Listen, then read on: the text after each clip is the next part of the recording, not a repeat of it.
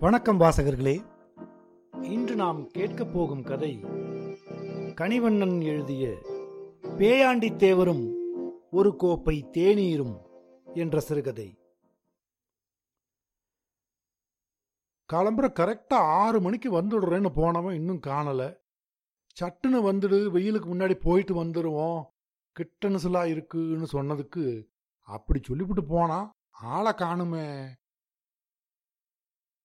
இளவெயில் முதுகுக்கு இதமாக இருந்தது. முகத்தில் பட்டால் மயக்கம் வரும். வயதானதினால் தெம்பு வடிந்து அடித்துப் போட்டது போல உடம்பு இருந்தது. குளிரில் ஈரக்குலை நடுங்கியது. தொண்டையில் வலி பின்னி மூச்சு விட சிரமமாக இருந்தது. காரி துப்பிக் கொண்டிருந்ததில் உள்நாக்கு வலித்தது.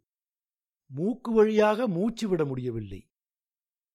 வாயை அகலத் திறந்து கப்பு கப்பென்று காற்றை உறிஞ்சி விடும்போது மார்பு கூட்டுக்குள் ஒரு இரைப்பு எலி உட்கார்ந்திருந்தது. சூடாக ஒரு டீ குடித்தால் தேவலாம் போல் இருந்தது அந்த பயமாவ வந்தா எப்படியும் ஒரு டீ வாங்கி தருவான். எப்ப வருவான்னு தெரியல. மனதுக்குள் புலம்பிக் கொண்டே பேயாண்டித்தேவர் கண்களை இறுக மூடிக்கொண்டார் நெற்றிப் பொட்டு வின் வின் என்று தெரித்தது. என்ன தாத்தா உக்காந்துட்ட? குரல் கேட்டு மெதுவாக கண்களை திறந்தார். எதிரே மேலத்திரு முத்தையனின் எட்டு வயது மகள். எங்க போயிட்டு வர்ற? டீ வாங்கிட்டு வாரேன். கையிலிருந்த சிறு எவசில்வர் தூக்கை காண்பித்தாள். பாத்திரத்தில் தேநீர் வழிந்த கோடுகள் இருந்தன. டீய தாத்தாவுக்கு தாயேன். கொடுத்துட்டு பைப்பு தண்ணியை பிடிச்சிட்டு போவா வீட்டுக்கு கொண்டு போறதுக்குள்ள ஆறி போயிடுமே. சட்டியில ஊத்தி அடுப்புல வச்சு ஓலைய பத்த வச்ச ஒரு நிமிஷத்துல சுட்டுடும்.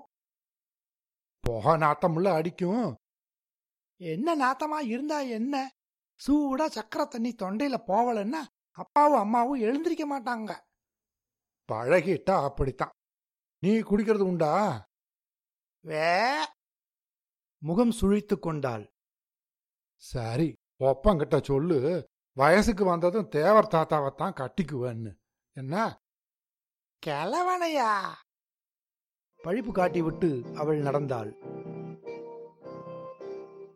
தேநீர் குடித்து சரியாக பத்து நாட்கள் ஆயின. தினமும் அதிகாலையில் குளிரை பொருட்படுத்தாமல் நல்லதம்பி தேநீர் கடையில் போய் நிற்பார். அவன் அடுப்பை பற்ற வைத்து பால் சட்டியை தூக்கி வைத்து பாய்லரில் தண்ணீர் கொதிக்கும் வரை அமைதியாக நின்று கொண்டிருப்பார். நல்ல தம்பி போடும் முதல் தேநீர் அவருக்குத்தான். முதல் போனியே கடன்தானா என்று சகுனம் பார்க்காமல் தாத்தா இந்தா என்று டீ கிளாஸை நீட்டுவான். கை பொறுக்காத சூட்டிலும் இரு கைகளாலும் கிளாஸை பிடித்துக்கொண்டு ஒரு ஓரமாகச் சென்று உட்காருவார். கிளாஸை முகத்தருகே கொண்டு போய் ஆவியை வாயில் இழுத்து நெஞ்சுக்கூட்டுக்குள் அடைத்து பின் மெதுவாக வெளியேற்றுவார். இவ்வாறு நான்கைந்து தரம் செய்த பின் நெஞ்சு பாரம் இறங்கியது போல உணர்வார்.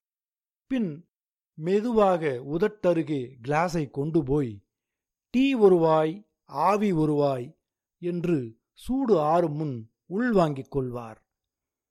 பின் எழுந்து தலை முதல் முழங்கால் வரை வேட்டியால் போர்த்திக் கொண்டு மாரியம்மன் கோவில் காட்டுக்கருவை தோப்புக்குள் போய்விட்டு நேராக பெரிய குளம் நோக்கி நடப்பார். கருவை குச்சியை ஒடித்து விழாமல் இருக்கும் எட்டு பற்களையும் தேய்த்து சுத்தம் செய்து முகம் கழுவி நெஞ்சுச் சளியை காரி கனைத்து இருமி வெளியேற்றி புத்துணர்வுடன் மீண்டும் நல்லதம்பி டீ கடைக்கு வருவார். சூடாக இன்னொரு டீ குடித்துவிட்டு வீட்டிற்கு போவார். இப்படி தினமும் பழகிய உடம்பு. மாச முதல் வாரத்தில் ஒரு நாள் போஸ்ட்மேன் நயினார் தேவரை தேடி நல்லதம்பி தேநீர் கடைக்கு வருவார்.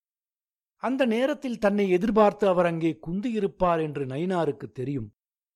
தேவரிடம் கை நாட்டும் நல்லதம்பியிடம் கையெழுத்தும் வாங்கிக் கொண்டு பேரன் அனுப்பிய பணத்தை நயினார் தருவார். எண்ணிப் பார்க்காமல் பணத்தை மடியில் கட்டிக்கொண்டு தனக்கும் நயினாருக்கும் ஸ்பெஷல் டீ போடும்படி தேவர் கூறுவார். டீயை குடித்துவிட்டு தேவரிடம் கிஃப்ட் பணம் எதுவும் வாங்காமல் தபால் கட்டுகளை எடுத்துக்கொண்டு நயினார் புறப்பட்டுச் செல்வார். கடைசியில் யாரும் இல்லாத நேரம் பார்த்து மடியை அவிழ்த்து நூறு ரூபாய் நோட்டு அல்லது இரண்டு ஐம்பது ரூபாய் நோட்டுகளாய் எடுத்து நல்ல தம்பியிடம் தேவர் நீட்டுவார். மணக்கணக்காக போட்டு உத்தேசமாக இத்தனை தேநீர் என்று கூட்டி பணத்தை எடுத்துக்கொண்டு மீதத்தை நல்ல தம்பி தருவான். அதை வாங்கி மடியில் இருக்கும் பணத்தோடு சேர்த்துக்கொண்டு நேராக வீட்டிற்கு சென்று பேரனின் மனைவியிடம் ஒப்படைப்பார். மகராசி அதை வாங்கி வைத்துக் கொள்வாளே தவிர எவ்வளவு பணம் வந்தது எவ்வளவு அதில் இருக்கிறது என்று ஒரு வார்த்தை இதுவரை கேட்டதில்லை. பேயாண்டி தேவருக்கு வேறு செலவுகள் என்றும் இல்லை. பீடி சுருட்டுகளில் பழக்கம் இல்லை வாலிப பிராயத்தில் கள் குடித்ததுண்டு. மருங்கூர் ஐயரிடம் பண்ணையாளாக இருந்தபோது மாதம் இரண்டு களம் நெல் மூன்று ரூபாய் கூலி. வேலையில்லாத நாட்களில் கையில் நாளனா எடுத்துக்கொண்டு மானாம்பேட்டைக்கு போவார். ஒரு படி கல் ஓரணா. அதிகமாக போனால் அதுவும் கல் புளிப்பு இல்லாமல் இருந்தால் இரண்டு படிகள் குடிப்பார். ஓரணாவிற்கு வருத்த கருவாடு. அதோடு சரி வீடு திரும்பி விடுவார். நாடு சுதந்திரமடைந்த நேரம். சாராயக் கடைகளை எடுத்துவிட்டு ஊருக்கு ஊர் தேநீர் கடைகளை திறந்தார்கள். கள் பழக்கத்திலிருந்து தேநீருக்கு தாவினார் தேவர். நாளாக நாளாக தேநீர் இல்லாமல் பொழுது விடியாது என்ற நிலை ஏற்பட்டுவிட்டது. வீட்டிற்கு போய் ஒரு வாய் நீராகாரம் குடிக்கலாம் என்று எண்ணினார். இந்த குளிரில் நெஞ்சில் சளி பின்னிக் கொண்டிருக்கும் போது நீராகாரம் உள்ளே போனால் காய்ச்சல் வந்து படுத்துக்கொள்ள வேண்டி வரும் என்ற நினைப்பு வந்தது. அந்த பய வர்ற வரைக்கும் இங்கேயே குந்தி இருப்போம் என்று முடிவு செய்தார். பூவரசு மரத்திலிருந்து பனித்துளி மழை போல் கொட்டிக் கொண்டிருந்தது. பனியின் அடர்த்தி இன்னும் குறையவில்லை. தேவருக்கு என்ன செய்வதென்று புரியவில்லை. பயல் இன்னும் வரவில்லை. அவனுக்கு வேற ஏதோ அவசர ஜோலியா? வரேன்னு சொல்லிப்புட்டு வராம இருக்க மாட்டான். பாப்போம். அவன் வந்தாலும் நல்லதம்பி கடையில் போய் தேநீர் குடிக்கக்கூடாது என்று முடிவு செய்தார். தாத்தா மனோபலம் இல்லாத ஆள் ஒரு பத்து நாள் கூட தாக்கு பிடிக்க முடியாம வந்துட்டாரு என்று நினைப்பான். பேசாம துறையூருக்கு போற வழியில வேற கடையில ஒன்னுக்கு ரெண்டு டீயா குடிக்கணும் என்று எண்ணினார். இன்னொரு பக்கம் மனசு ஏந்தா இந்த அல்லாட்டம் போடுது? எவ்வளவு வைராகியம் காத்த மனசு? என்ற நினைப்பும் வந்தது. முடியாத காலத்துல உசுர வச்சுக்கிட்டு இருக்கிறதே பெரிய கொடுமை. நாலு காசு சம்பாதிக்க முடியாம போனா புறவு எதுக்காக உயிர் வாழணும்? பெத்த பிள்ளைங்களே பாரமா நினைப்பாங்க. பேர புள்ள நினைக்கிறதுக்கு கேட்கணுமா அயோக்கிய பய. மூக்கை உறிஞ்சி சிந்தினார். வேட்டி முனையில் துடைத்துக் கொண்டார். தலை கணம் அழுத்தியது. பயம் அவனை எப்படி வளர்த்தான்? அப்பனும் ஆத்தாவும் காலராவில் போன பின்னாடி நெஞ்சிலையும் தோல்லையும் போட்டு குருவிய வளர்க்குற மாதிரி ஆளாக்குனேன். ஊத்தூர் வாத்தியார் காலில் உளுந்து கையில் உளுந்து பள்ளிக்கூடத்தில் சேர்த்து என் வாயை கட்டி வயத்தை கட்டி படிக்க வச்சேன். என் கோவணத்தை தவிர எல்லாத்தையும் விற்று குறுக்கத்திக்கு அனுப்பி வாத்தியாராக்குனேன். இன்னைக்கு இவன் வாங்குற சம்பளம் ரெண்டாயிரம் இருக்கும்னு எல்லாரும் சொல்றாங்க. ஒரு நாள் இவ்வளவு சம்பளம் வாங்குறேன்னு இந்த பய சொன்னதுண்டா? என்ன கிளவாடி உக்காந்துடுச்சு? சாலையில் போய்க் கொண்டிருந்த குரக்கோவாளு பொஞ்சாதி கேட்டாள் சீவி முடித்து ஒரு ரூபாய் அகலத்திற்கு குங்குமப் பொட்டு வைத்து நெற்றியில் வழிந்த எண்ணெய் பளபளக்க அவள் நடந்த நடை எங்கடி போயிட்டு வார சிம்பு தீந்து போச்சு. மூங்கி மரம் வாங்கணும். நரிமணம் போனேன். நாயுடு இல்ல. திரும்பி வாரேன். ஆளை பார்த்தா மூங்கி மரம் வாங்க போன மாதிரியா இருக்கு. தேவர் இழுத்தார். தொடர்ந்து பேச முடியாமல் சளி அடைத்தது. ஆனாலும் அவள் வேறு மாதிரி புரிந்து கொண்டாள். போயா வயசானாலும் புத்தி மட்டும் மாறல. கோணல் சிரிப்புடன் நகர்ந்தாள். தேவருக்கு மீண்டும் பேரன் மீது இருந்த ஆத்திர உணர்வுகள் கொப்புளித்தன. ஊர் ஜனங்களுக்கு என்ன பத்தி இருக்கிற அக்கறை இவனுக்கு இல்லையா? எவ்வளவு பாடுபட்டு வளர்த்தேன் என்ன கேள்வி கேட்டுட்டான்? நெஞ்சில கொல்லிய சொருவன மாதிரி. என் மாவன் மட்டும் உசுரோட இருந்திருந்தா இந்த பய இப்படி பேசியிருப்பானா? என் பிள்ளைய வளர்ந்துட்டானுங்க செலவு அதிகமாகுது. நீ ஓன் பாட்டுக்கு ஐம்பது அறுபதுன்னு செலவு செய்யறத விட்டுப்புடு. இல்லாட்டி இனிமே பணத்தை அவ பேருக்கு எம்மோ பண்ணிடுவேன். அந்த குட்டியும் புருஷன் பேச்ச கேட்டுக்கிட்டு இருந்தாலே ஒழிய ஒரு வார்த்தை. வயசான காலத்துல வேற என்ன செலவு செய்யுது தாத்தா? பீடி உண்டா வெத்தலை புகையில உண்டா? டீ தானே? குடிச்சிட்டு போறாருன்னு சொல்லியிருக்கவானா? நேரம் போனதே தெரியவில்லை. சூரியன் தலைக்கு மேல் வந்துவிட்டது ஆனாலும் உரைக்கவில்லை. பள்ளிக்கூடம் விட்டு குழந்தைகள் வீடு திரும்பிக் கொண்டிருந்தார்கள்.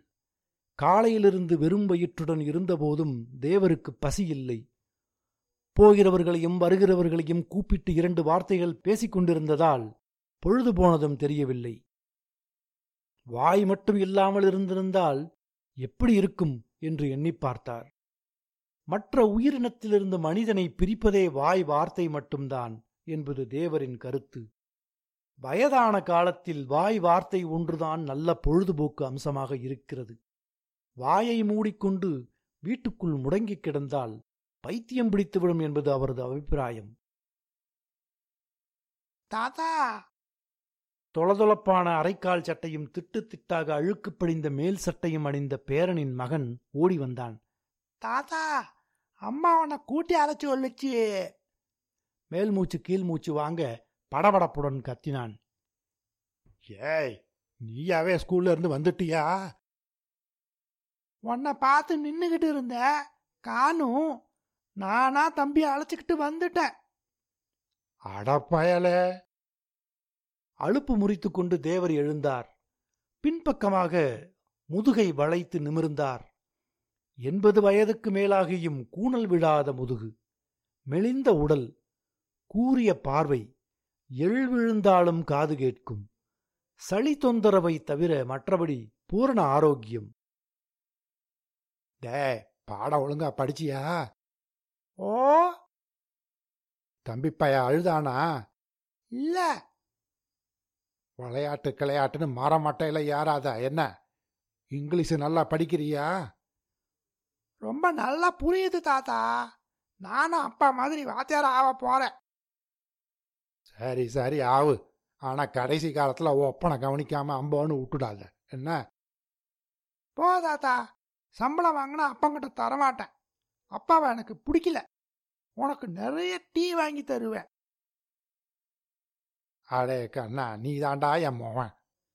குனிந்து கொள்ளுப்பேரன் முகத்தில் முத்தமிட்டார். வீட்டு வாசலில் பேரனின் மனைவி உட்கார்ந்திருந்தாள். முகத்தில் வாட்டம். தாத்தா எங்க போனீங்க? காலையில இருந்து உங்களை காணோம். உண்மையான அக்கறையுடன் கேட்டாள். சும்மா பொழுது போகணும்ல ரோட்டடியில போயிருந்தேன். பத்து நாளா ஆளே சரியில்லை. உன் பேரன் வந்துட்டு போனதுல இருந்து முகம் வாடி கிடக்கு. அதெல்லாம் ஒண்ணுமில்லம்மா. டீ செலவு செஞ்சதுக்காக திட்டினாருன்னு தானே வருத்தம். சொல்லணும்னு நான் ஒன்றும் சொல்லல. வரவு செலவு எழுதி வச்சிருந்த நோட்டை அவர் படிச்சிட்டாரு. அதனால பரவாயில்லம்மா. தேவர் குரல் நடுங்கியது. இன்னில இருந்து நாமே டீ போட்டு தருவோம்னு அரமாணி பால் வாங்கி வச்சேன். உங்களை காணோம். காய்ச்சி வச்சிருக்கேன். டீ போட்டு தரவா? அவள் குரல் தழுதழுத்தது. அவளுக்கு பின்புறம் நின்றிருந்த கொள்ளுப்பேரன் வேண்டாம் என்பது போல சைகை செய்தான். நான் சம்பாரிச்சு உனக்கு நிறைய டீ வாங்கி தருவேன் என்று அவன் விழிகள் கூறின. தேவரின் மனசுக்குள் ஆயிரம் மத்தாப்புகள். வேண்டாம்மா பாலை உன் பிள்ளைங்களுக்கு கொடு. உயிர் இருக்கும் வரை இனி தேநீர் குடிப்பதில்லை என்ற வைராகியத்துடன் தேவர் கூறினார். கொள்ளுப்பேரன் முகத்தில் ஆனந்த களிப்பு அவர் நெஞ்சுக்குள்ளும்